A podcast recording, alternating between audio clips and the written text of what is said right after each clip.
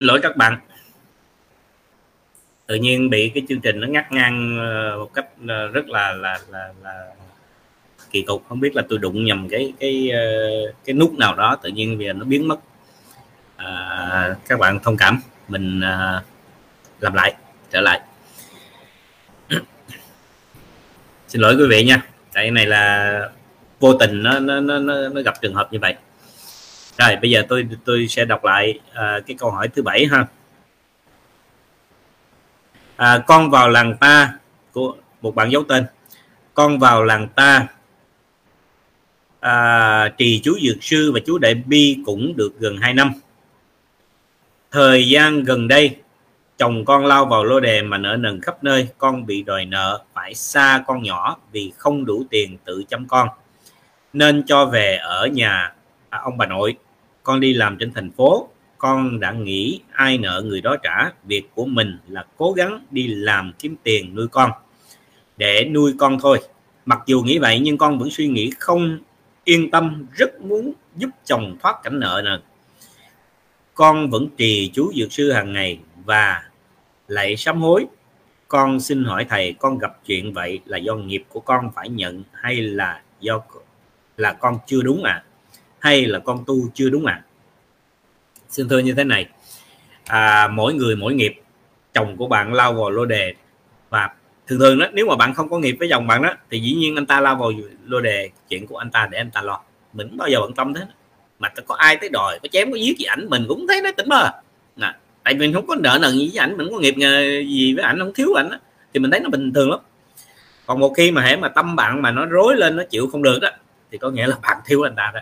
Một khi mà thiếu là nó không chịu được rồi, phải nghĩ cách sao để trả giùm cho anh ta đó. Và nếu mà cái chuyện này nó xảy ra thì dĩ nhiên là có nghiệp của mình, cho nên là mình phải hiểu mình muốn làm sao.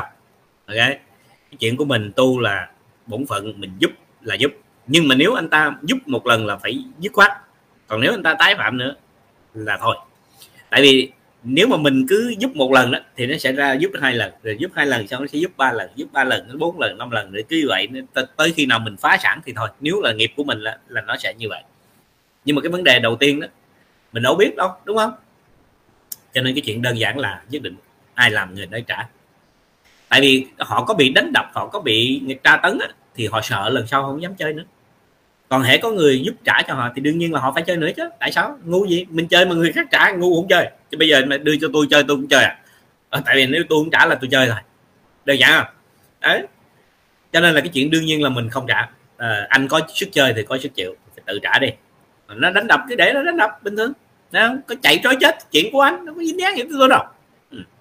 Cho nên con tôi đó, mà nếu mà chơi cờ bạc đó, thì tôi sẽ nói một cách đơn giản như vậy. Tụi đầu gấu mà nếu mà muốn được tôi trả tiền dễ thôi, mày đánh đập con tao đi. Mình nhưng mà là không được đánh chết nha, cũng không đánh được để cho bị thương tích mà là bệnh tật, trấn nước nó đi, gần chết cái nó, kéo nó lên cái xong chừng 5-10 phút mình nhấn nước tiếp, nhấn nước mà chừng nào cho nó sợ sặc sụa, thiếu sống thừa chết vài lần sợ hết dám chơi. Cho nên nếu muốn tôi trả tiền dễ mà tôi trả, nhưng mà với điều kiện là phải hành hạ con tôi, đơn giản vậy đó. Hành hạ chừng nào nó thiếu sống thì chết thì tôi trả. Okay.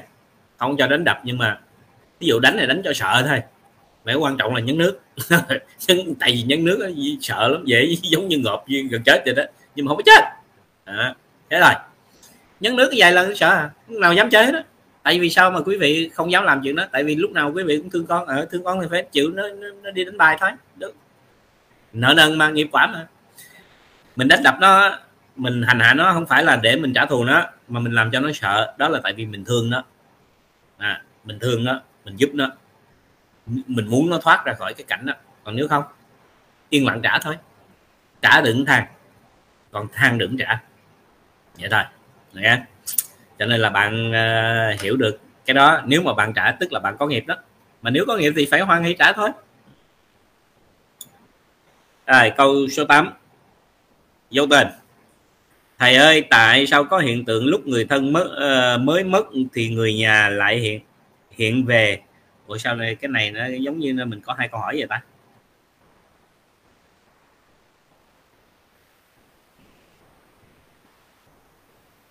Cái câu số 8 này là mình có hỏi rồi. Câu số 8 có hỏi là mình bỏ câu đó, mình lấy câu số 9 làm câu số 8 của bạn Nga Nguyễn. Cần động lực mới tu tập. Dạ con chào thầy, sao thầy không cho con gặp thầy sớm hơn thì tốt biết mấy, giờ con mới biết thầy thì con đã trở thành một kẻ giết người rồi thầy ạ. Chắc là phát thai. Cách đây 12 năm trước bạn con đang học đại học thì có bầu, con đã nói với bạn con là phá thai, là phá đi, không người ta chê cười. Sau mấy hôm bạn lại nhờ con chở đi, vậy là con ngu si lại chở đi. Khi đó con cứ nghĩ thầy chùa ăn trứng được thì con nghĩ cái thai trong bọc trứng, chưa biết gì, chưa có tội. Giờ con không biết làm sao đây thầy ơi. Mỗi tháng con lại sám hối được có 4 bữa, con phải làm gì bây giờ thầy ơi? Thầy cho con lời khuyên với ạ. Tại vì thí dụ thầy chùa ăn trứng là cái trứng này là trứng gì, là cái trứng không có cò. Trứng không có cò có nghĩa là nó không bao giờ có cái cơ hội hay cái khả năng để mà nó thành ra được một cái con vịt hay con gà gì hết, đúng không? Dĩ nhiên có nhiều bậc tu hành mà họ giữ giới tinh nghiêm, luôn cả ăn trứng họ cũng không ăn. Tại sao họ không ăn trứng? Không ăn trứng không phải là tại vì nó có thể sinh ra con vật, mà sở dĩ như vậy là tại vì ở trong cái trứng nó vẫn có máu huyết của các con vật, đúng không? Đồng thời là vì cái tình thương, cái lòng từ bi không muốn con vật nó bị mang nặng đẻ đau. Cái đó thật ra là một cái ý nghĩa rất là tốt, thấy chưa? Cái đó ý nghĩa tốt, không có vấn đề gì ở đây. Ăn trứng không sao hết, không ăn trứng càng tốt. Nhưng mà bạn đem cái đó để mà bạn ví dụ như bên kia đó thì nó không đúng. Tại vì cái bằng chứng là cái cơ hội của cái đứa nhỏ nó được khởi lên, cái cơ hội để trở thành một đứa bé, thấy chưa? Mà cái tâm tư mà mình muốn giết nó đó là do cái tâm xấu ác của mình, do cái tâm mình muốn được lợi. Cái đó là gọi là tâm ác. Cái tâm ác mới là cái vấn đề, chứ chưa phải là cái vấn đề là bạn giết nó vì nó chỉ là 1 tuần, 2 tuần, 3 tuần, không, mấy tuần không cần biết. Nhưng mà cái tâm muốn giết đó chính là cái tâm sát sạch. Bạn thấy không? Ngay cả cái trứng nó không thể sinh ra được mà vì sợ con vật nó mang nó đau đớn, nó đẻ cái trứng nó đau, nó phải rặn nó mới đẻ ra được, chứ đâu tự nhiên nó đẻ ra được, đúng không? Thế bạn nghĩ đi, một người từ bi tới cái nỗi mà con vật nó rặn ra thôi mà cũng cảm thấy thương nó, mà không muốn nó phải đau đớn như vậy, cho nên không ăn trứng. Thế tại sao lại bạn lại cái cơ hội có thể thành một con người mà giết, mà bảo rằng là giống nhau được, đúng không? Cho nên là bạn sai rồi. Bây giờ cái việc mà bạn cần làm là cái gì? Bạn phải sám oan gia. Tại vì cái đó nó không phải là thai nhi của bạn, mà nó là của bạn, cho nên đó là oan gia của bạn. Bây giờ mà bạn làm gì là cái đứa bé đó nhất định nó phải trở lại nó kiếm bạn. Đời sau đó mà bạn có sắp đầu thai ra đó, nó cũng sẽ kêu mẹ của nó của bạn đó giết bạn đi, phải giết bạn lại bằng cái hình thức giống như vậy để trả thù. Cái chuyện đó đương nhiên mình hiểu được là nó phải như vậy rồi, chưa kể là mình còn bị bao nhiêu thứ tai họa khác, cho nên bạn cần phải sám oan gia. Ok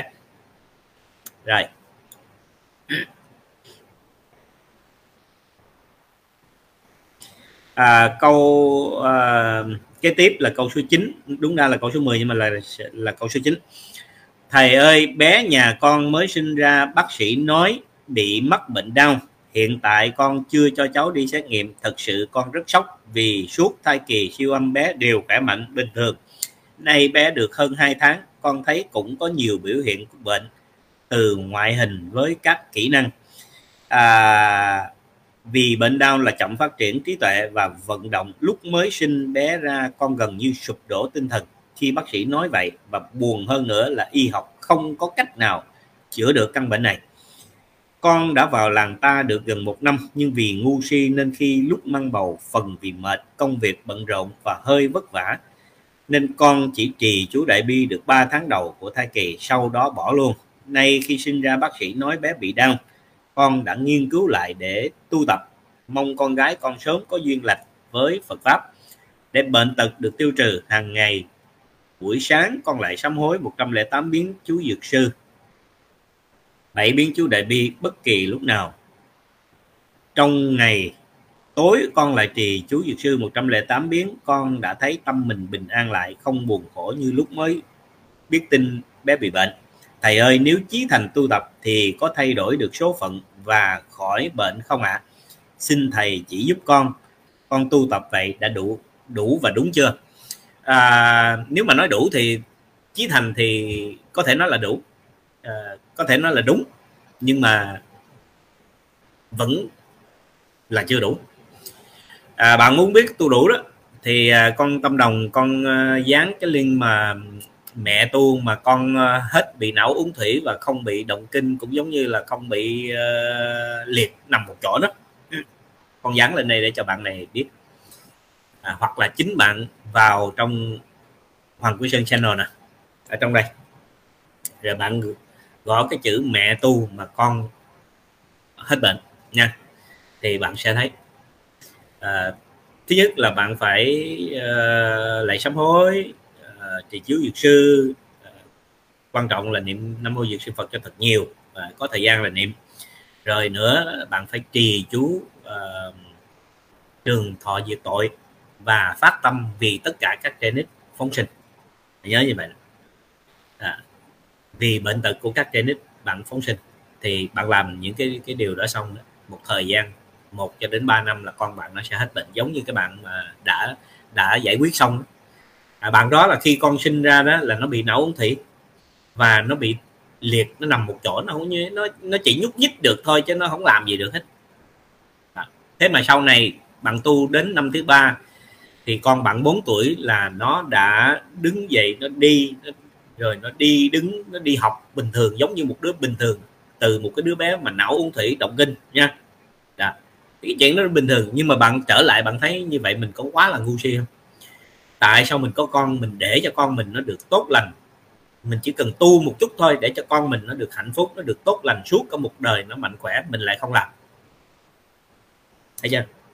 Cho nên để cho tới bây giờ đó, có phải là đau khổ hơn không? Bởi vậy tôi nói, tôi lặp đi lặp lại, sống không biết tu là chết mà biết thở. Sống không biết tu là chết mà biết thở. Đó, cho nên các bạn phải nhớ như vậy đó. Đã biết được tu rồi mà không tu, rồi tới chừng nó chỉ đụng chuyện rồi nó mới thấy đau khổ. Có thấy là ngu si không?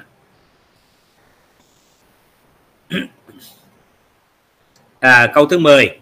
Con chào thầy, con thấy nhiều người xem ngày giờ, xem năm để sinh con cho hợp với cha mẹ, như vậy thì có đúng không ạ? Việc đầu tiên đó, cái điều đó là 100% là không đúng. Ok, nó trật, tắc quát, nó trật từ đầu tới cuối. Chút xíu mình sẽ nói tại sao nó trật. Theo con nghĩ thì con cái là do duyên và nghiệp mình tạo, vậy thì nhân quả có còn đúng không ạ? Như con thấy có bà chị khi có bầu 3 tháng đi xem thầy, họ bảo nếu như mang thai năm này thì không hợp tuổi với bố, khi có con ra đời thì người bố sẽ chết hoặc tù tội, và khi đứa nhỏ ra đời bố nó đã bị dính tù tội. Như vậy thì việc con cái sinh không hợp tuổi với bố mẹ là đúng ạ? Con ngu si, mong thầy hoan hỷ giải đáp. Cái điều đó nó hoàn toàn sai. Nếu mà người bố không có cái nghiệp ở tù thì xin thưa không có đứa con nào mà nó sinh ra mà bố nó ở tù được hết. Nghe chưa? Còn nếu người bố có cái nghiệp ở tù thì xin thưa không sinh nó ra vẫn cứ phải đi ở tù bình thường. Chuyện đó là cái chuyện đương nhiên. Tại vì nếu không như vậy thì đâu còn có số. Nếu không có số thì mấy ông coi làm sao. Cho nên hễ nó có giấy khởi lên tức là do nghiệp nó đã có. Đời trước anh không làm chuyện đó, đời này không bao giờ anh ở tù. Ok, người ta không thể bỏ tù anh bằng bất cứ hình thức nào. Cho nên hễ có nghiệp ở tù là tại vì anh có từng bắt bớ người ta, hoặc là anh đã từng làm cho người ta ở tù. Cho nên nhân quả đó là sự thật, anh có tránh né kiểu nào cũng không được. Cho nên người ngu si đó thì họ ráng họ né cái quả, họ không có sợ cái nhân. Giống như họ phá thai là họ cứ phá thai, nhưng mà tới chừng mà gặp chuyện đó thì họ mới tới ôi chết cha, bây giờ mình phá thai rồi, bây giờ làm sao. Mà mấy ông thầy ngu đó, tôi dùng cái chữ mấy ông thầy ngu nha, mấy ông thầy mà ngu á, là thay vì thấy được như vậy thì khuyên mẹ nó ráng tu đi, ở trong bụng đó ráng tu đi, để cho khi nó sinh ra cha nó cũng không bị cái tình trạng đó, hoặc là khuyên cha nó ráng tu đi để đừng có phải ở tù nha. Nhưng mà mấy thầy ngu không biết, mấy thầy ngu ông nghĩ rằng coi vậy là hay lắm, nhưng mà họ thực sự ra có nhiều ông thầy còn ngu hơn vậy nữa. Là các bạn biết ông làm gì không? Kêu đi phá thai đi. Mấy ông thầy đó là mấy ông đại ngu mà đại ác nữa. mấy ông đó chắc chắn chết là xuống địa ngục chắc luôn, 100%, không chạy đâu đường trời nào khỏi hết. Hiểu chưa? Thành ra làm thầy á, là mình phải là thầy thông minh, thầy phải có trí tuệ, gặp những cái trường hợp như vậy khuyên mẹ nó ráng tu đi, tại vì có thai rồi không thể bỏ được. Khuyên người ta bỏ thai bạn sẽ xuống địa ngục, đó là thầy cực ngu. Mà tôi không nghĩ các thầy mà ngu đến cái mức độ đó, trừ ở ngoài Bắc thì họ khuyên phá thai là giống như chuyện đó là ăn cơm bữa, chuyện bình thường thì mình không nói đi, mấy dĩ nhiên là họ xuống địa ngục là chắc rồi đó, cái đó mình không bàn. Nhưng mà nếu mà các bạn không phải ở miền Bắc đó thì các bạn có thể trở thành thông minh hơn chút, là khuyên họ tu, là khuyên cái người cha nó ráng mà tu để khỏi ở tù nha. Ít ra mình cũng, dù các bạn không biết tu đi nữa, nhưng mà mình nói vậy đó nó cũng tạo được một chút phước, nó cũng khiến cho người ta thấy là mình có một chút thông minh, không đến nỗi ngu đần lắm đấy nha, có chút thông minh đó. Thì cái cách hay nhất là các bạn làm thầy thì các bạn hãy làm cái chuyện đó đấy nha, đừng có làm chuyện ngu xuống người ta phá thai, là cái đó là quá ngu, mình không bàn tới rồi. Cho nên là cái chuyện nhân quả là nó có thật, mà nó có thật cho nên nó phải tới. Làm sao để nó không tới? Bạn chỉ có cách tu thôi. Bạn tu thì bạn chuyển hóa được, bạn không tu bắt buộc bạn phải trả, bạn có muốn không trả cũng phải trả. Ok, rồi câu thứ 11. Tu tập. Bạn Khánh Duyên: thầy cho con hỏi tu thế nào tu chí thành nhất ạ? Bạn tu chí thành hả? Bạn tu chí thành là bạn chỉ cần suốt ngày suốt đêm bằng niệm Phật liên tục đến Nam Mô Dược Sư Phật, Nam Mô Dược Sư Phật, Nam Mô Dược Sư Phật, Nam Mô Dược Sư Phật, Nam Mô Dược Sư Phật, bằng niệm ngày niệm đêm. Bạn niệm làm sao mà tới nỗi ai kêu tên bạn bạn cũng thèm để ý nữa, bạn mà hoặc bạn không nghe nữa, không nghe là bạn đã tới chỉ rồi. Còn nếu mà họ có kêu bạn mà bạn thấy nó không có giá trị gì thôi, bạn cũng không thèm để ý nữa, hay là ai hỏi gì cũng thèm nói luôn, lo chỉ cái chí thành mà niệm Nam Mô Dược Sư Phật, Nam Mô Dược Sư Phật. Đó gọi là tu chí thành. Không quan trọng thì không quan trọng chuyện gì khác đó, mà cũng không quan tâm là mình phải trì chú hay là mấy gì khác đó. Tụng kinh gì cũng có, thời gian niệm Phật tôi cũng có thời gian đâu tụng kinh trì chú. Bây giờ đó gọi là tu chí thành, nhanh thành Phật nhất, nhanh đạt trí tuệ nhất, và nhanh thành tựu nhiều phước đức nhất. Bạn sẽ có đủ thứ phước đức hết. Bạn mà cái niệm như vậy đó 3 năm thôi bảo đảm, mà không cần nhiều khi không tới 3 năm đâu, 1 năm à. Cầu được ước thấy, bạn chỉ nghĩ trong đầu bạn gì là lập tức có cái đó ngay trước mặt bạn ngay. Thời gian chỉ là 1 tháng, 2 tháng, 3 tháng hay gì đó, nhưng mà tự động nó sẽ tới, nó sẽ có ngay cho bạn vậy thôi. Cứ nghĩ chuyện đó có chuyện đó, muốn cái gì là chỉ nghĩ trong đầu thôi là lập tức có. Mà bạn thử nghĩ đi, bạn niệm 3 năm mà nó còn như vậy, nếu bạn niệm 30 năm đó, thì bạn nghĩ nó sẽ ra sao? Ok, rồi ứng xử trong các mối quan hệ. Câu thứ 12.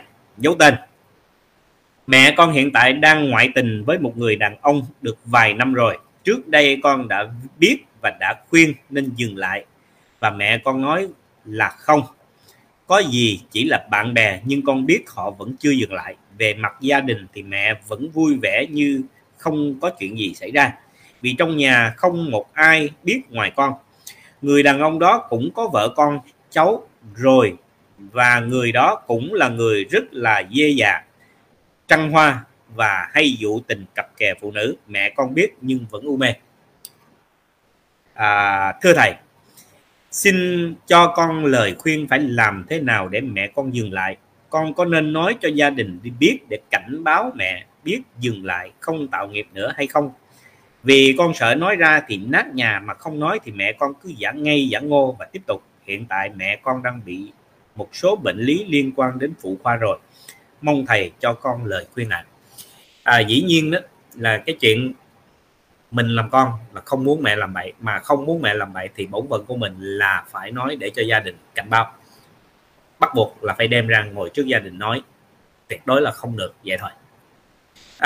Cái vấn đề là bây giờ bạn không nói để bạn sợ gia đình tan nát, thế bạn không nói thì sao? Thì mọi chuyện nó cũng vậy thôi, nó giống như cái mũ, giống như cái mục vậy đó, giống như một cái mục. Chuyện mình cần làm là mình phải làm, cắt bỏ là phải cắt bỏ, chỉ vậy thôi, chứ không phải vì chỉ để mình ráng mình làm vậy để cho đừng có sinh ra tai họa.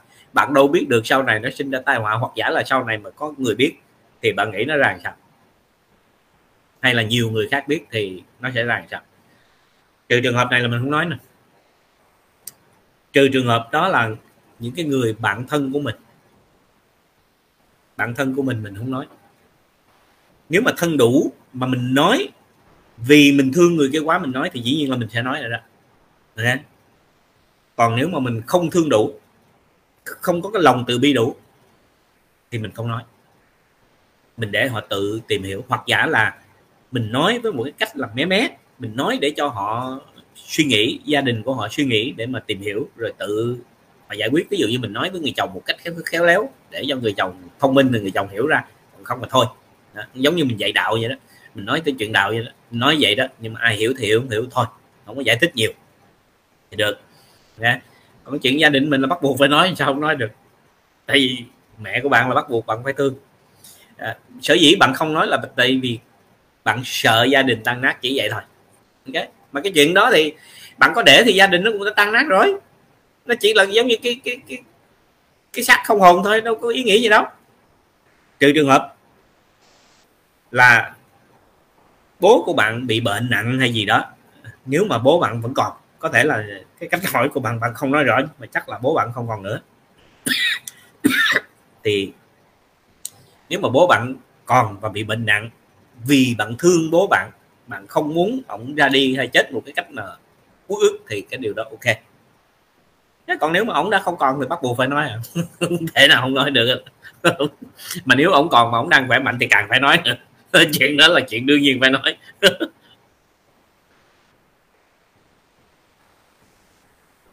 Rồi,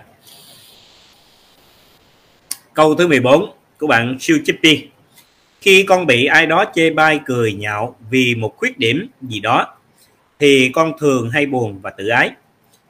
Những lúc đó con nên xử sự như thế nào với họ và cách hay nhất để đối đáp với những người hay có tính săm soi bắt bẻ là thế nào ạ? Thì cái chuyện đó là cái chuyện của mình. Ok, mình tu là mình lo chuyện của mình, nhưng mình không có lo chuyện của người ta. Người ta muốn xăm soi, người ta muốn bắt bẻ hay cái gì đó, bạn cứ phớt lờ, bạn coi giống như không có vậy đó. Họ nói giống như họ nói vào không khí, thì bạn nghĩ họ có thể nói hoài được không? Sở dĩ họ nói mình có phản ứng, có phản ứng thì họ mới nói lại, nếu mà không phản ứng là không nói lại, đúng không? Đấy. Chuyện đơn giản là chuyện nói là chuyện của họ, nó không phải là chuyện của mình. Mình chỉ có thể giải quyết mình, chứ mình đâu có cấm họ nói mình được. Bạn làm cách sao mà để bạn cấm họ đừng có nói động tới bạn được? Không được, tại vì miệng của họ mà, đâu phải miệng của mình, làm sao mà mình cấm họ được, đúng không? Cho nên cái chuyện đơn giản đó là họ nói sao họ nói, kệ họ, tùy họ thích cứ nói. Anh nói gì anh nói, tôi cũng không thèm để ý, không có bận tâm luôn, không có, họ không thèm để ý anh nói cái gì luôn. Ok, nhưng mà nếu thật sự là họ nói mà mình thấy mình sai, cái vấn đề quan trọng là mình phải coi lại xem mình có sai hay không. Sai là phải sửa, tu là phải sửa, tu chính là sửa mà, cho nên hệ sai là phải sửa. Họ nói đúng mình phải nghe, chứ mình không thể mà ương ngạnh mà mình cãi, hay là mình đi tìm đủ mọi thứ rồi mình biện luận cho mình là tôi nói không có sai. Không, phải ngồi quán chiếu cho thật kỹ, hệ mình sai là sửa. Mà nếu như mình hoàn toàn không sai thì họ nói ai đâu đó, chứ họ có phải nói mình đâu. Không nói mình tại sao bực bội? Bạn thấy vô lý không? Nếu mà bạn thấy nói mình như vậy là mình có sai. Ủa, sai thì phải sửa chứ. Còn nếu nói mình mà không đúng, vậy tức là nói người nào đó chứ đâu phải nói mình. Ủa, mà nếu không nói mình tại sao phải bực bội? Còn nếu như nói mình mà đúng, mắc chi phải bực bội? Cảm ơn họ hết, sao bực bội được, đúng không?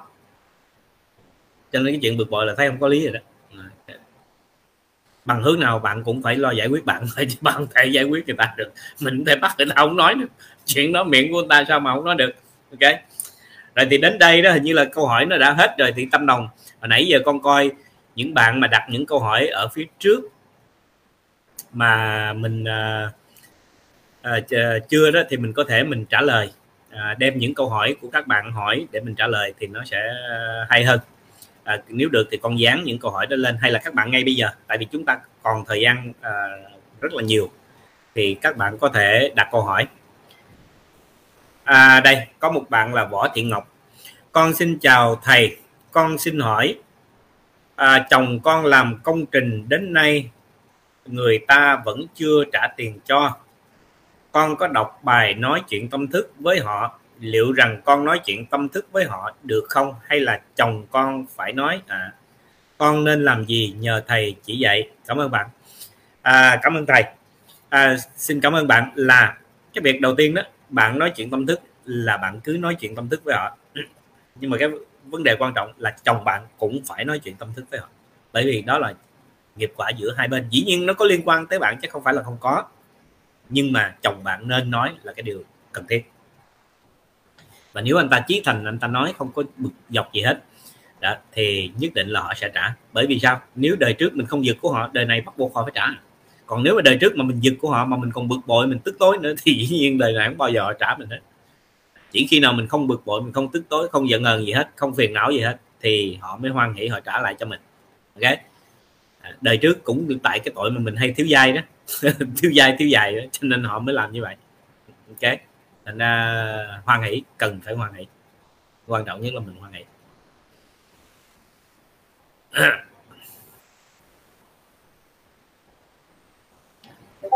Bạn Nguyễn Kim Anh: thưa thầy, mắt trái của con cứ bị chảy nước mắt hoài, mà con đi chữa mấy bệnh viện, bác sĩ cho thông tuyến lệ mà vẫn không khỏi. Con rất là rứt và khó chịu. Thầy cho con xin số để chữa mắt. Con xin cảm ơn thầy. Ok, việc đầu tiên đó là bạn cần phải vào Làng Ta, hay là bạn đi gõ mấy cái link mà chữa bệnh á, rồi bạn gõ cái trị bệnh mắt. Nhưng mà tôi có thể nói cho bạn biết là bạn có thể đọc cái số 0003, ok, hoặc là 300 đó. Thì bạn đọc cái số đó chắc là nó sẽ hết chảy nước mắt. Cái đó là điểm thứ nhất. Điểm thứ hai đó là thường bạn chảy nước mắt như vậy đó mà còn trẻ đó là gì sao? Thường là do tối mình hay xài điện thoại ban đêm đó, từ từ con mắt của bạn nó sẽ bị cái tình trạng đó, nó sẽ bị ngứa, nó sẽ bị đau. Okay. Cho nên là tốt nhất khi mình xài điện thoại ban đêm thì phải mở đèn cho thật sáng, đừng bao giờ xem trong đêm, là cái đó là chết chắc, bảo đảm là bạn chết chắc. Nó có thể dẫn tới đuôi mù nữa chứ không phải là bình thường. Okay. Cho nên là ban đêm xem điện thoại phải cẩn thận.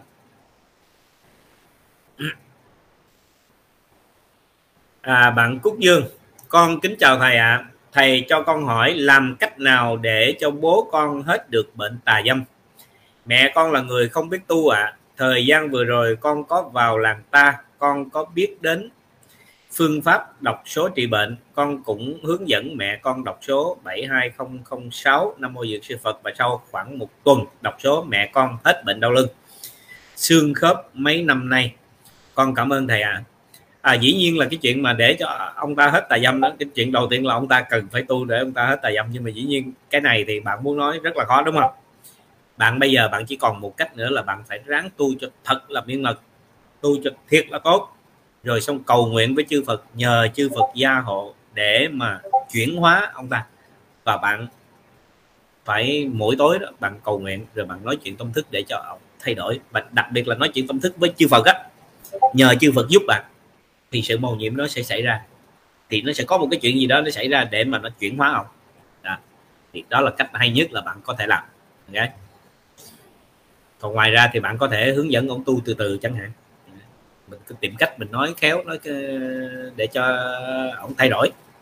Nhưng dĩ nhiên chuyện đó là nó khó vô cùng, khó giống như lên trời.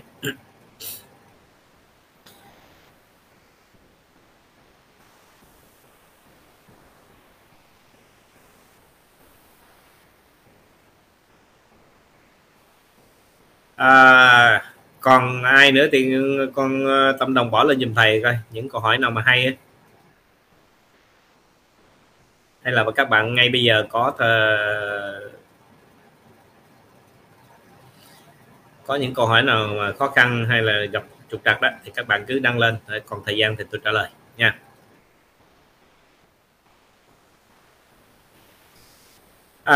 Bùi Thị Tuyết: dạ con chào thầy ạ. Thầy cho con hỏi, con niệm Phật Dược Sư, có lúc con nghĩ đến Ngài Dược Sư, lúc tâm loạn con kéo về con lại nghĩ đến Bồ Tát Quán Âm, lúc thì Phật A Di Đà, tất cả con tưởng tượng ra khi con xem hình Ngài trên mạng. Vậy niệm Phật Dược sư thì chỉ nghĩ về Phật Dược Sư, có được nghĩ đến các vị Phật khác cũng như các Bồ Tát Quán Âm không ạ? Con ngu si nên con hỏi, mong thầy phản hồi cho con với ạ. Cái việc đầu tiên đó là bạn thấy khi bạn niệm Phật mà bạn không có tập trung cho nên tâm bạn nó mới loạn, đúng không? Niệm Phật đó, quan trọng cốt yếu của niệm Phật là cột tâm ở một danh hiệu. Tức là ví dụ bạn niệm, bạn thích Quán Âm thì bạn cứ niệm Quán Âm, hay là trước giờ bạn niệm Quán Âm rồi bạn cứ niệm Quán Âm. Okay. Nhưng mà nếu bạn niệm Quán Âm mà bạn vẫn không thoát ra được, bạn vẫn đau khổ từ bao nhiêu năm, cho nên bây giờ bạn đổi qua bạn niệm Dược Sư. Hay là ví dụ trước đây bạn niệm A Di Đà thì bạn cứ niệm A Di Đà, có vấn đề gì đâu, không có vấn đề gì hết. Nhưng mà nếu mình niệm mà nó không có giải quyết được vấn đề, cho nên mình mới thay đổi, phải không? Thế thì nếu mà mình niệm Dược Sư thì phải cột tâm vào Dược Sư. Nếu bạn muốn quán tưởng hình Phật thì đem cái hình tượng của Đức Dược Sư để ngay trước mặt để mà quán tưởng. Cái quan trọng đó là bạn niệm làm sao mà trong toàn thời lúc nào tâm bạn nó cũng niệm. Tức là tới cái lúc mà bạn không niệm, tâm bạn nó cũng niệm Dược Sư Phật, Nam Mô Dược Sư Phật, Nam Mô Dược Sư Phật, hoặc là cứ Dược Sư Phật, Dược Sư Phật, Dược Sư Phật, Dược Sư Phật. Bạn cái âm thanh đó nó cứ liên tục. Mà một khi mà cái âm thanh nó đã liên tục đó, tức là tâm bạn nó đã định rồi. Mà bạn niệm tới một lúc đó, nó sẽ trở thành là nhất tâm bất loạn. Mà một khi nó nhất tâm bất loạn có nghĩa là trí tuệ của bạn nó phải sanh. Lúc đó là tự động bạn dòm cái gì là bạn biết, bạn coi cái gì, ai nói cái gì bạn nghe qua, thoáng qua là bạn hiểu người ta nói cái gì. Ok. Và có lẽ lúc đó nhiều khi bạn còn có thần thông, bạn biết được tâm người ta nghĩ cái gì nữa. Dạ. Niệm Phật vậy đi, chứ mắc gì phải cứ niệm chút thì nghĩ người này chút nghĩ người kia. Cái đó nó gọi là vọng niệm, tán loạn. Vậy niệm Phật đâu có ích lợi gì đâu. Nha. Muốn cột tâm thì chọn một cái, bạn muốn niệm danh hiệu nào cũng được hết, bất kể, nhưng mà phải niệm cho tới cái lúc mà nhất tâm á. Niệm mà cho tới cái lúc mà mình không niệm mà nó vẫn niệm á, cái đó mới là quan trọng. Muốn thành Phật á, phải niệm như vậy mới thành Phật được. Ok.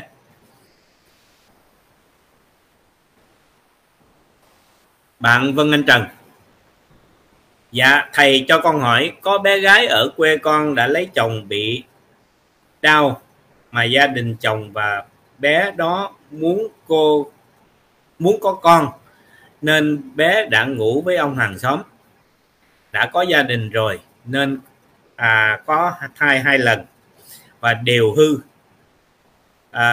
hết, và gửi vong ở chùa, rồi điện thoại nhờ con xin con nuôi.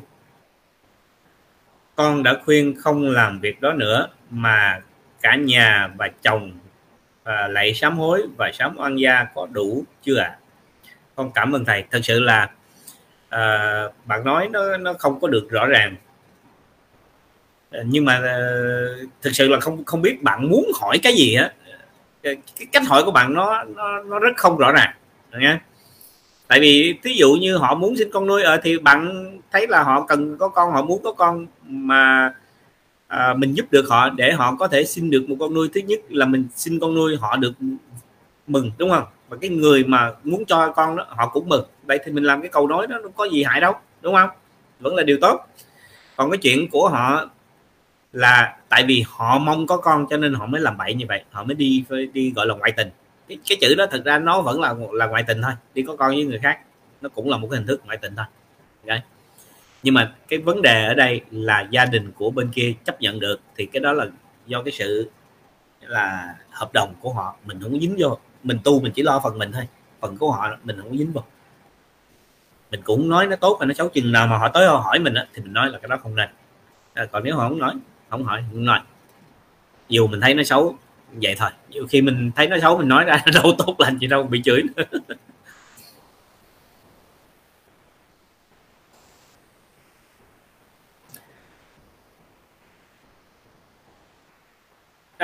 Có bạn Tâm Đức: con mới biết đến thầy ơi, con trai con sinh năm 1995, lúc nhỏ cháu gần đầy 1 tuổi bị té từ trên giường xuống dưới đất, xong khóc nhiều và bỏ bú. Hồi đó con không biết gì nên cứ để con đói và khóc, cuối cùng phải đem đi cấp cứu vì bác sĩ rút tủy sống,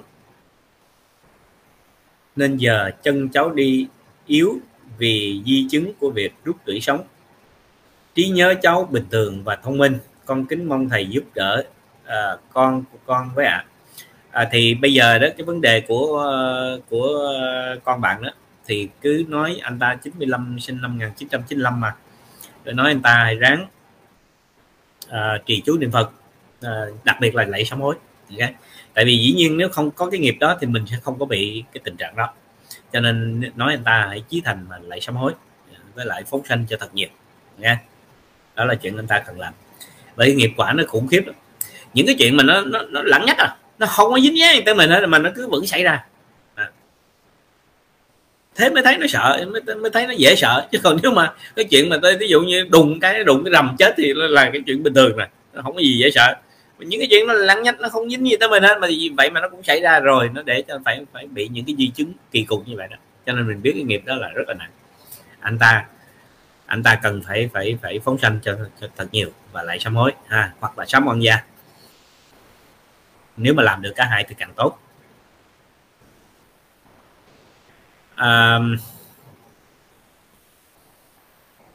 Rồi nếu mà các bạn không hỏi gì nữa thì chúng ta có thể kết thúc cái chương trình là 60 phút. Nhưng mà nếu các bạn vẫn còn hỏi thì chúng ta vẫn còn được khoảng 10 mấy phút. Có bạn Thu Huế, con chào thầy, thầy cho con hỏi khi biết mình mang thai thì tu tập thế nào để thai nhi khỏe mạnh bình an ạ? Mỗi ngày bạn tu như thế nào thì bạn cứ tiếp tục tu như thế đó. Ví dụ như bạn chưa có biết tu gì thì mỗi ngày đó, bạn đã có thai rồi, bạn nhớ là bạn cứ niệm Dược Sư Phật và trì chú Dược Sư. Ok, bạn cứ trì chú Dược Sư, niệm Dược Sư Phật, Nam Mô Dược Sư Phật, như thế bạn niệm một hoài. Hoặc giả là nó có cái app mà niệm Nam Mô Dược Sư Phật đó, bạn mở cái app lên, bạn để vô trong bụng cho nó nghe. Ok, mình tập cho nó nghe rồi bạn niệm theo, nó nghe bạn niệm, nó nghe bạn niệm, cứ vậy bạn niệm riết đứa nhỏ nó ra, mặt của nó ai nhìn cũng mê hết, thần thái của nó giống như là thánh nhân ra đời vậy đó, mà nó thông minh đỉnh đạt. Ok, muốn cho con mình mà có thành tựu sau này, mà được nhiều thành tựu lớn thì mình phải tu như vậy. Không có cái thời gian nào mà bạn giáo dưỡng nó mà tốt nhất hơn được cái thời gian mà nó đang ở trong bụng, bởi vì lúc đó là bạn toàn quyền, đúng không? Cho nên hãy làm những chuyện mà mình cần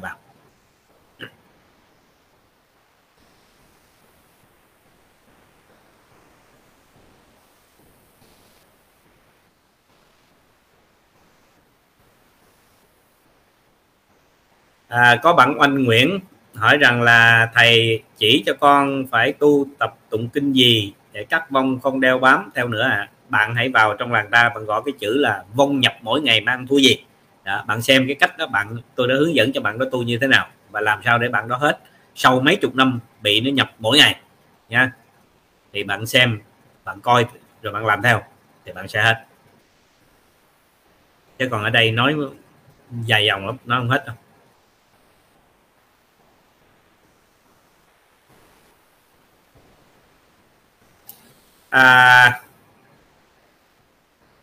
Con Tâm Đồng có gửi thêm một số câu hỏi.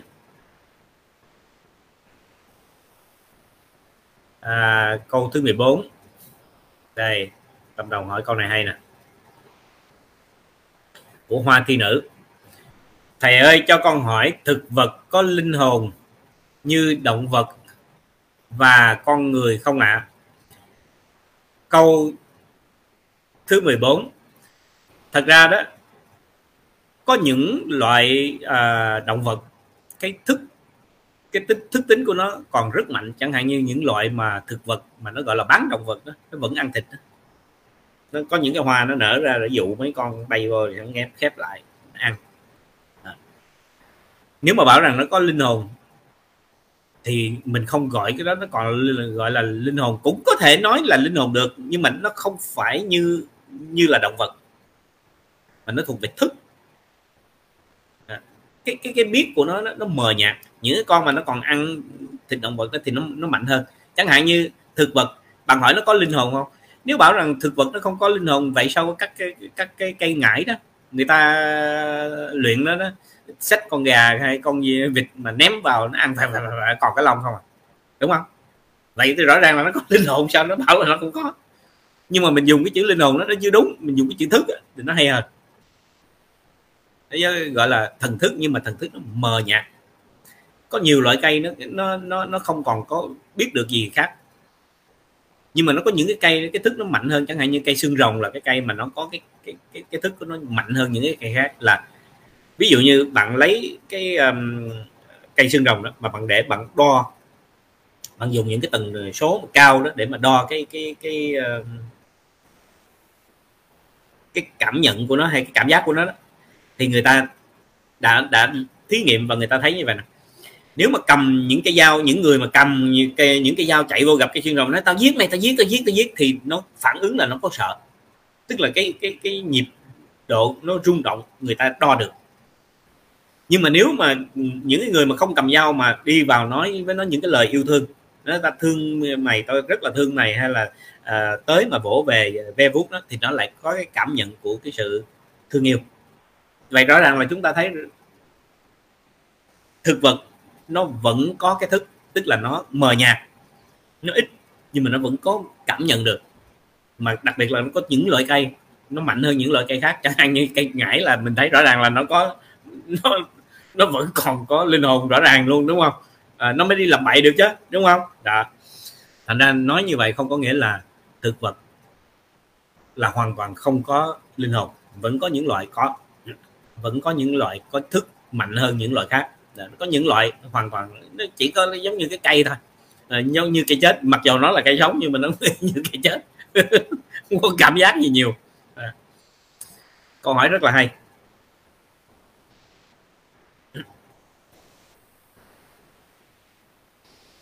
Câu thứ 15, Thu Trang: thầy ơi, khi con ngồi niệm Dược Sư Phật, có lúc con cảm thấy bên trong con người con như chìm xuống, lưng cổ tay dài ra, có lúc lại như có ai đấy đẩy mình lên, thấy người mình nhẹ bẫng, có lúc thấy trong 2 second xung quanh mình có vòng tròn màu trắng nhẹ. Con bị như vậy là sao, hay là do con tu vẫn chưa đủ chí thành? Nói chung là tâm của bạn là tâm vọng động. Ok, mình niệm Phật thì mình nó lo niệm Phật, bạn niệm làm sao mà cái tâm của bạn nó phải lắng lại. Tôi chỉ cho bạn một cái cách niệm Phật mà bạn sẽ thấy được. Khi bạn niệm Phật đó, bạn cũng nhìn xuống, bạn ngồi, bạn nhìn xuống từ cái mũi mình nhìn xuống dưới đất. Ok, tùy là mình muốn nó dài bao xa. Ví dụ là mình muốn cái tầm mắt của mình nhìn hơi cao lên thì mình nâng nó ra ngoài 1 thước. Bạn muốn cái tầm đó mắt của bạn ít thì bạn kéo nó trở vô, tức là mình khép xuống thì nó sẽ bao gần. Cái vấn đề là như vậy. Khi bạn niệm Phật đó, hay là bạn ngồi thiền cũng vậy, hay là bạn ngồi đếm hơi thở, bất cứ thể mình ngồi xuống là mình phải tập riết, nó sẽ thành một cái quán tính. Thì á, bạn nhìn xuống và bạn thấy rõ ràng cái sàn, bạn thấy rõ ràng cái sàn ở dưới, nhưng bạn biết đây nè, bạn phải nói với bạn là như vậy, mình không thể tới được cái sàn. Cái sàn đó là cái sàn, ánh mắt của mình nhìn là ánh mắt của mình nhìn, và mình là đang ở đây, mình không thể tới được cái sàn, mà sàn nó cũng không thể tới được mình. Cho nên mình nhận thấy được từ đây xuống dưới sàn, thấy một cách rõ ràng. Bạn có biết là bạn quay phim không? Khi bạn quay phim mà bạn muốn một cái gì mà nó được thấy rõ đó, thì bạn sẽ zoom nó lại để cho bạn thấy nó được rõ ràng. Thì cái tâm của mình nó cũng y như vậy. Khi mà bạn nhìn xuống và bạn thấy được cái sàn rồi, nhưng mà bạn không muốn cho cái tâm bạn chạy ra khỏi bạn, thì bạn giữ nó lúc nào nó cũng ngay cái khoảng như vậy. Ok, bạn thấy nó có một cái bức tường đó, cái là từ cái bức tường của mình, từ cái mũi đi xuống đó, cái sàn, mình không cho nó ra khỏi cái mũi mình đâu, mình không cho nó ra khỏi cái cơ thể mình đâu. Nó muốn chạy tới cái sàn, mình lôi nó, mình kéo nó lại, mình không cho nó ra. Đó nó gọi là cột tâm. Người ta ngồi thiền chính là làm cái chuyện đó thôi đó. Không cho tâm mình chạy ra, cũng không cho tâm mình, nghĩa là nó lún sâu vô, mà nó ở ngay cái chỗ này, tức là nó ở cái khoảng mà từ cái con mắt mình nhìn ra, mắt cũng không thể tới được sàn, sàn cũng không thể vào con mắt được. Sàn là sàn, con mắt là con mắt. Tôi giữ nó ở ngay chỗ này, trạng thái đó, ngay chỗ đó, ngay cái chỗ đó, gọi là thiền, là thiền ngay cái chỗ mà không đi ra không đi vô, giữ yên đó, nó gọi là trạm nhiên. Giống như mặt trời vậy đó, nó không có bị một cái gì giữ nó hết mà nó vẫn đứng yên đấy nha. Nó gọi là trạm nhiên ở hư không, chính là cái tâm của mình ở trạm nhiên đó, gọi là thiền. Chỗ đó gọi là tự tánh. cứ giữ hoài nó được như vậy đó, thì dĩ nhiên là bạn sẽ thành Phật rất là mau, tại vì bạn sẽ có thể thấy biết được những thứ mà không ai thấy biết được hết, đúng không? Đó, cho nên mình niệm Phật là mình chỉ có vậy thôi, chứ không phải là lúc thì chìm xuống, lúc thì nổi lên, này lúc thì thế này thế kia, tất cả những thứ đó nó đều còn nằm trong vọng tâm. Cho nên tập làm sao mà mình niệm phải liên tục, đừng để cho tâm của mình nghĩ tới mấy cái chuyện đó. Hễ bạn còn nghĩ tức là tâm của bạn còn vận động nha.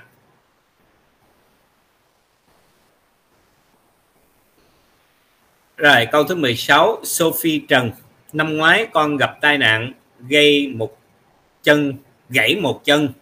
Khi đang mang bầu bé thứ hai, thời gian nằm ở nhà con mới biết đến việc nghe pháp, đọc kinh và duyên với Phật pháp. Cũng bắt đầu từ đây và kể từ đó con được tiếp cận với các khái niệm về khoa học tâm linh. Bản thân con cũng được thôi thúc phải học và tìm hiểu. Cho con hỏi, biến cố trong đời là dấu hiệu để thức tỉnh tâm linh đúng không ạ? Dĩ nhiên, như tôi đã nói với các bạn, tất cả mọi thứ xấu cần phải được xảy ra. Tại vì nó phải xảy ra nó mới có việc tốt. Nhưng mà cái này nó cũng chưa hẳn là tốt. Bởi sao? Bởi vì nếu mà bạn tìm hiểu về tâm linh thì nó lại rất là nguy hiểm. Bởi vì nếu mà bạn tìm hiểu đúng và bạn tu đúng thì nó rất tốt. Nhưng mà nếu tìm hiểu không đúng và tu không đúng thì tẩu hỏa nhập ma nó cũng rất là dễ. Cho nên nhiều khi nó lại trở thành tai họa một cách rất là dễ dàng. Cho nên phải rất là khéo. Đó. Phải nhớ như vậy, hãy bất cứ chỗ nào mà tốn tiền, nhất định chỗ đó là nó vụ lợi, chứ không phải là để nó giúp cho mình. Bất kể, tôi không cần biết bạn nói gì hết đó. Chỗ nào mà hãy vào là phải miễn phí thì ok. Mà hãy vào mà phải tốn tiền tức là có vấn đề vậy thôi. Bởi vì những cái gì mà nó thuộc về tâm linh thì nó phải miễn phí. Miễn phí người ta còn chưa từng nghe nữa, nói chi là bắt người ta tốn tiền, đúng không? Cho nên hãy tốn tiền là mình biết nó xài rồi đó. Thì có cái gì đó nó sai, nó không đúng.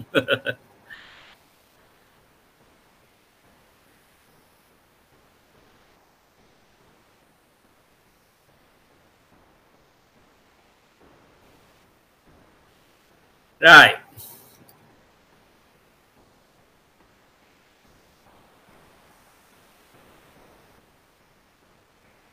Đây có bạn sư Chippy hỏi thêm một câu này nữa. Thầy ơi, dạo này nghề tư vấn bảo hiểm có vẻ rất thịnh hành và có nhiều người đổ xô đi đóng bảo hiểm hơn vì lo sợ dịch bệnh. Con có một thắc mắc là nếu mình đã tu thì mình có nên cố lo để đi đóng bảo hiểm vì lo cho những rủi ro có thể xảy ra trong tương lai hay không? Hay như việc tiết kiệm chi phí hàng tháng để đóng bảo hiểm xã hội của nhà nước để hưởng chế độ thai sản, về già được hưởng lương hưu, phòng bị cho tuổi già. Người tu có nên phòng bị như vậy hay không thầy?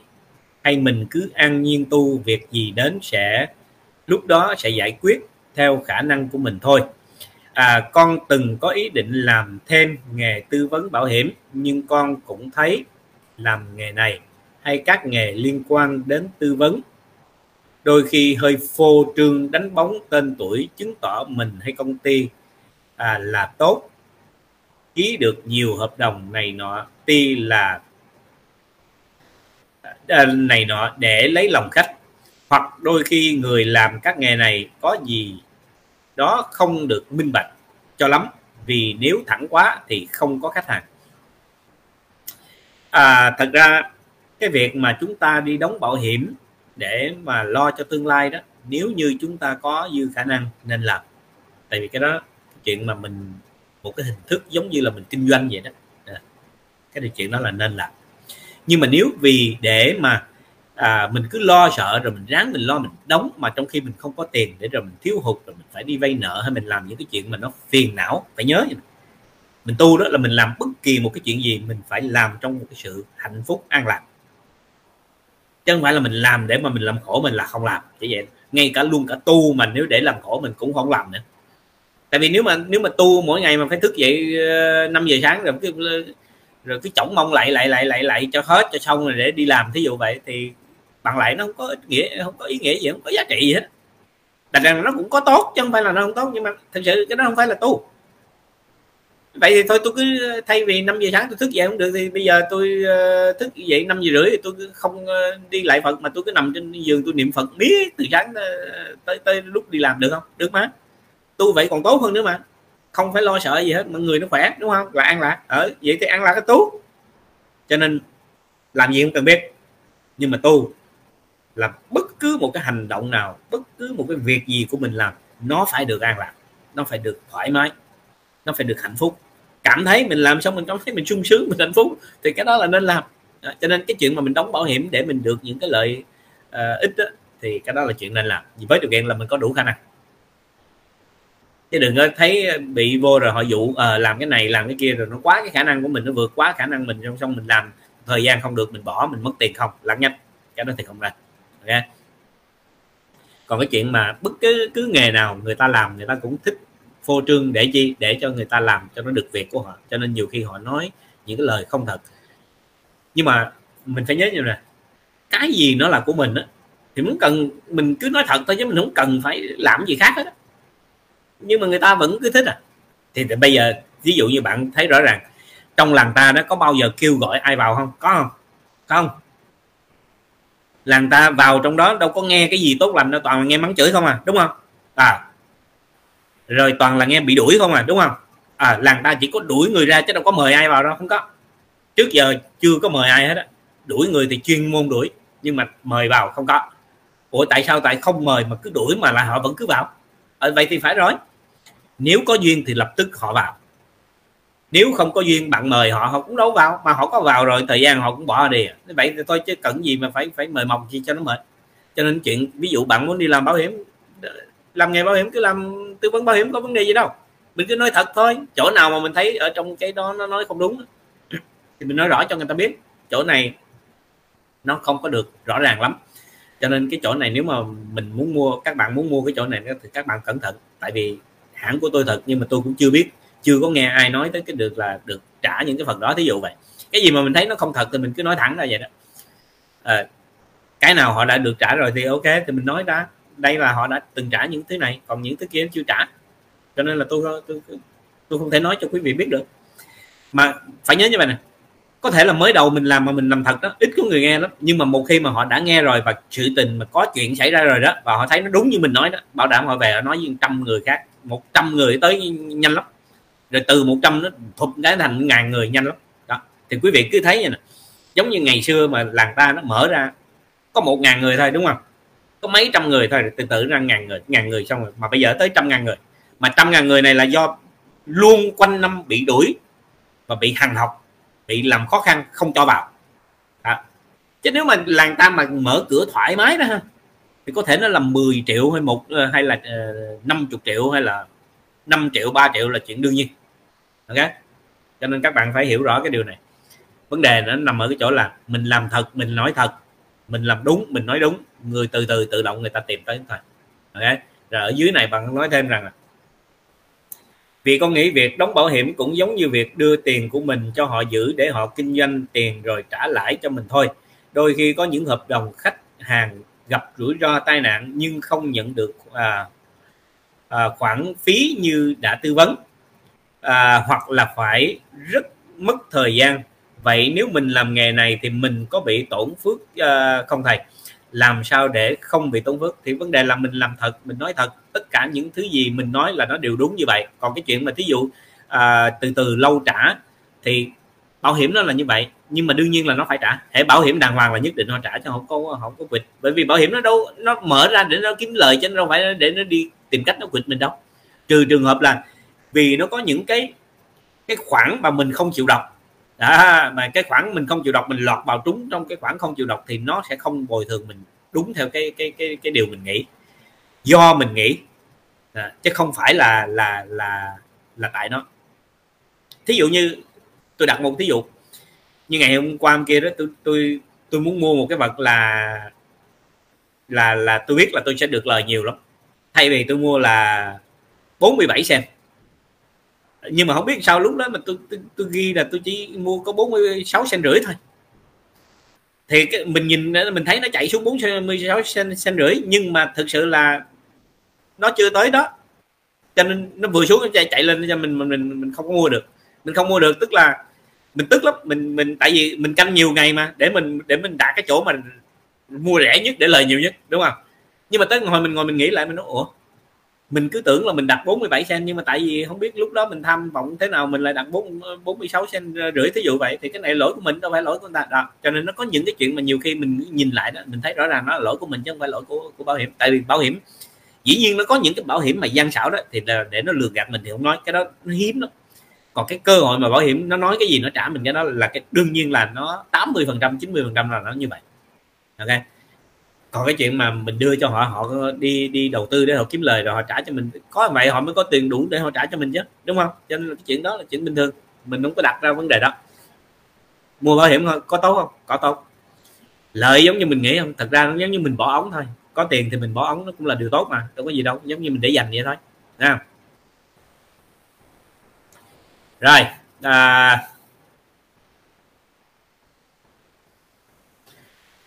có một bạn Nhung Phạm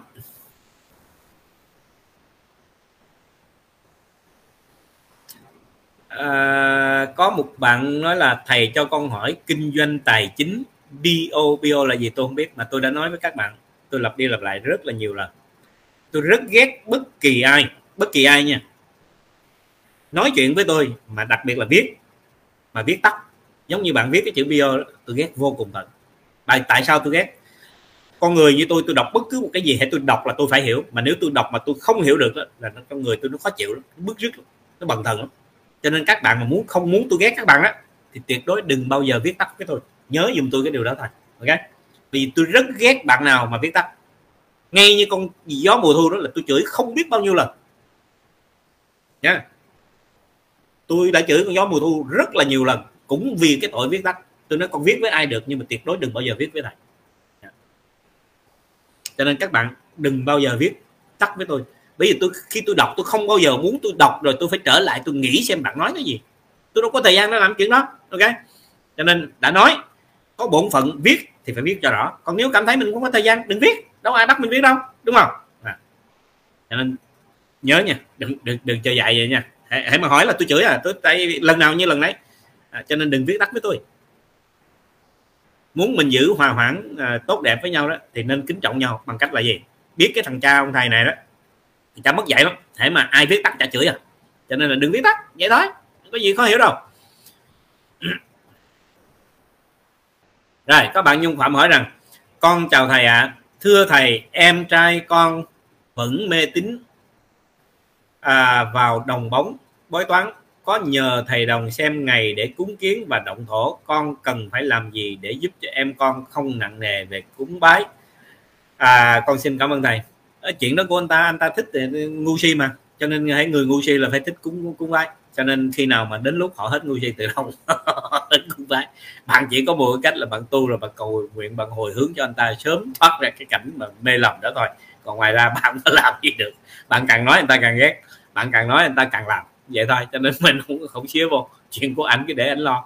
Cúng mà tốt á, thì nên làm, nhưng mà nếu anh cúng hoài không tốt tự động anh phải nghĩ.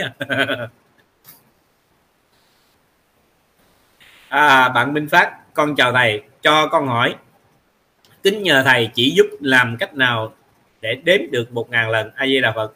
Dạ con là người mới tu tập nên bạn đi mua cái sâu chuỗi mà 18 hạt đó, tức là nó có một cái hạt hồ lô là 19, thì bạn cứ đọc hết 18 hạt là bạn đếm 1, bạn đọc đến 60 lần như vậy đó thì là bạn sẽ được 1080 lần, ok? Thì tôi nói vậy là bạn hiểu được làm cách nào để bạn đọc được 1000 lần rồi, đúng không? Thường ta đọc là phải đọc 1080 lần chứ không ai đọc 1000 lần đó. Hoặc là 1800 lần vậy, hay là 108 lần đó. Cho nên bạn cứ theo cách đó bạn làm rồi bạn đọc thì bạn sẽ nhớ.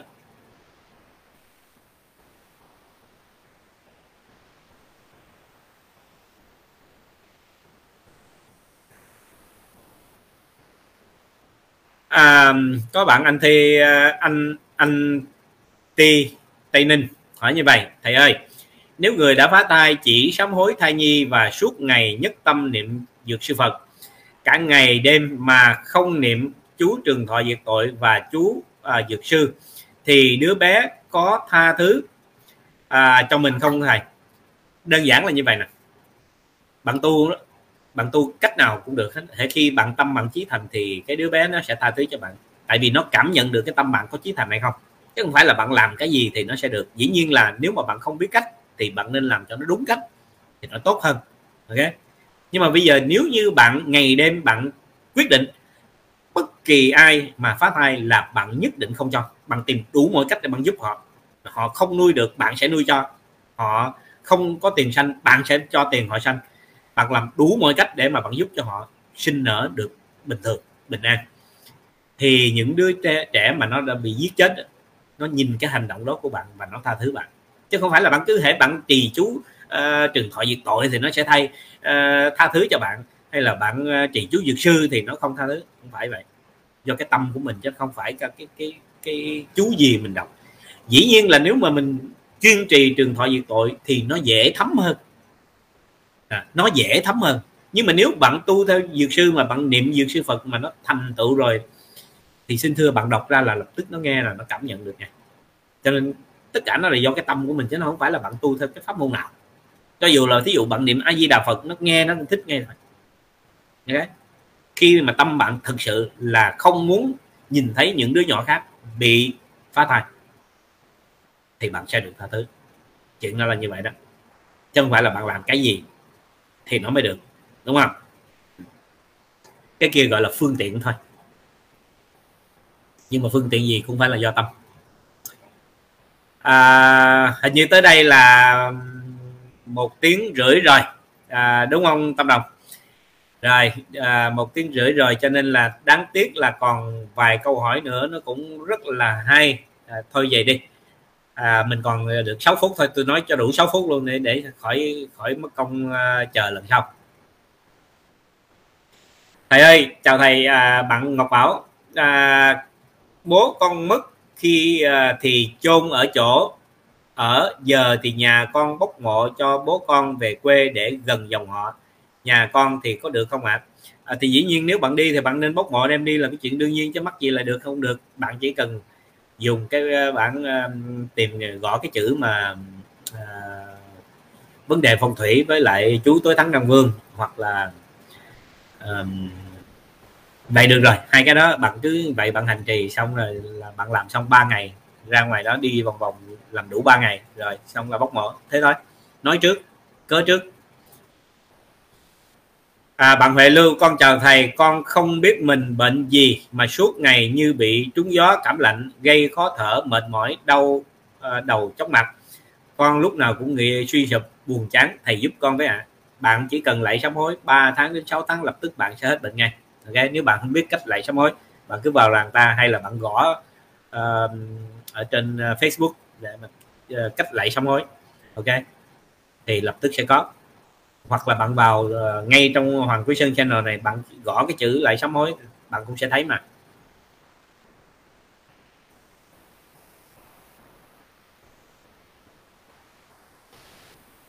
Các bạn Chi Linh hỏi con xin chào thầy, cho con hỏi vợ chồng con đã ra ở riêng nhưng đất của bố chồng, trước khi con xây nhà vợ chồng con hỏi bố chồng cho con có cho con đất thì vợ chồng con mới làm nhà, bố chồng con bảo cứ làm đi rồi ta ra Tết ông làm cho.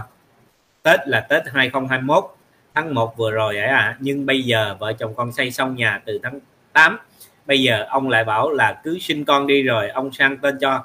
Chồng con lấy nhau 7 năm chưa có con, thì có phải do nghiệp của con với bố chồng không ạ? Thầy ơi, đất con đang ở lại là tên của anh trai chồng ạ. Rất loằng ngoằng, anh trai chồng vợ chồng con lại. Nói tóm lại là như vậy nè. Bạn cứ lo ở đi, rồi bạn cứ lo tu đi, bạn hạnh phúc đi, rồi bạn nói chuyện tâm thức, chí thành nói chuyện tâm thức với cha chồng, với anh chồng, xin nhận lỗi, xin lỗi với họ. Thế là bạn sẽ rất ngạc nhiên, sau đó họ sẽ làm giấy tờ cho bạn một cách nhẹ nhàng mà bạn không cần phải lo gì hết. Ok. Và nếu như là mình đời trước mình đã giật của họ, mình ăn giật ăn cướp của họ thì đời này nhất định họ sẽ không cho mình. Cho nên mình rất là vui mừng là vì mình đã trả được cái nợ, khoản nợ mà đời trước mình ăn giật của họ. Cho nên bây giờ mình vui mừng, mình đừng bao giờ bận tâm tới cái chuyện là họ có làm cho mình hay không. Bây giờ ở được cứ lo ở đi, sống hạnh phúc đi, lo tu đi, ok, mọi thứ sẽ ổn. Bạn có gì cần gì phải bận tâm nhiều như vậy, ok, lo nhiều như vậy nó không có work, nó không giúp gì mình được hết, ok. Rồi còn các bạn tiểu đêm đó, thì bạn cứ vào kiếm số rồi bạn đọc là nó sẽ hết bệnh tiểu đêm thôi. Ok, cái số đó là 710000 0710000.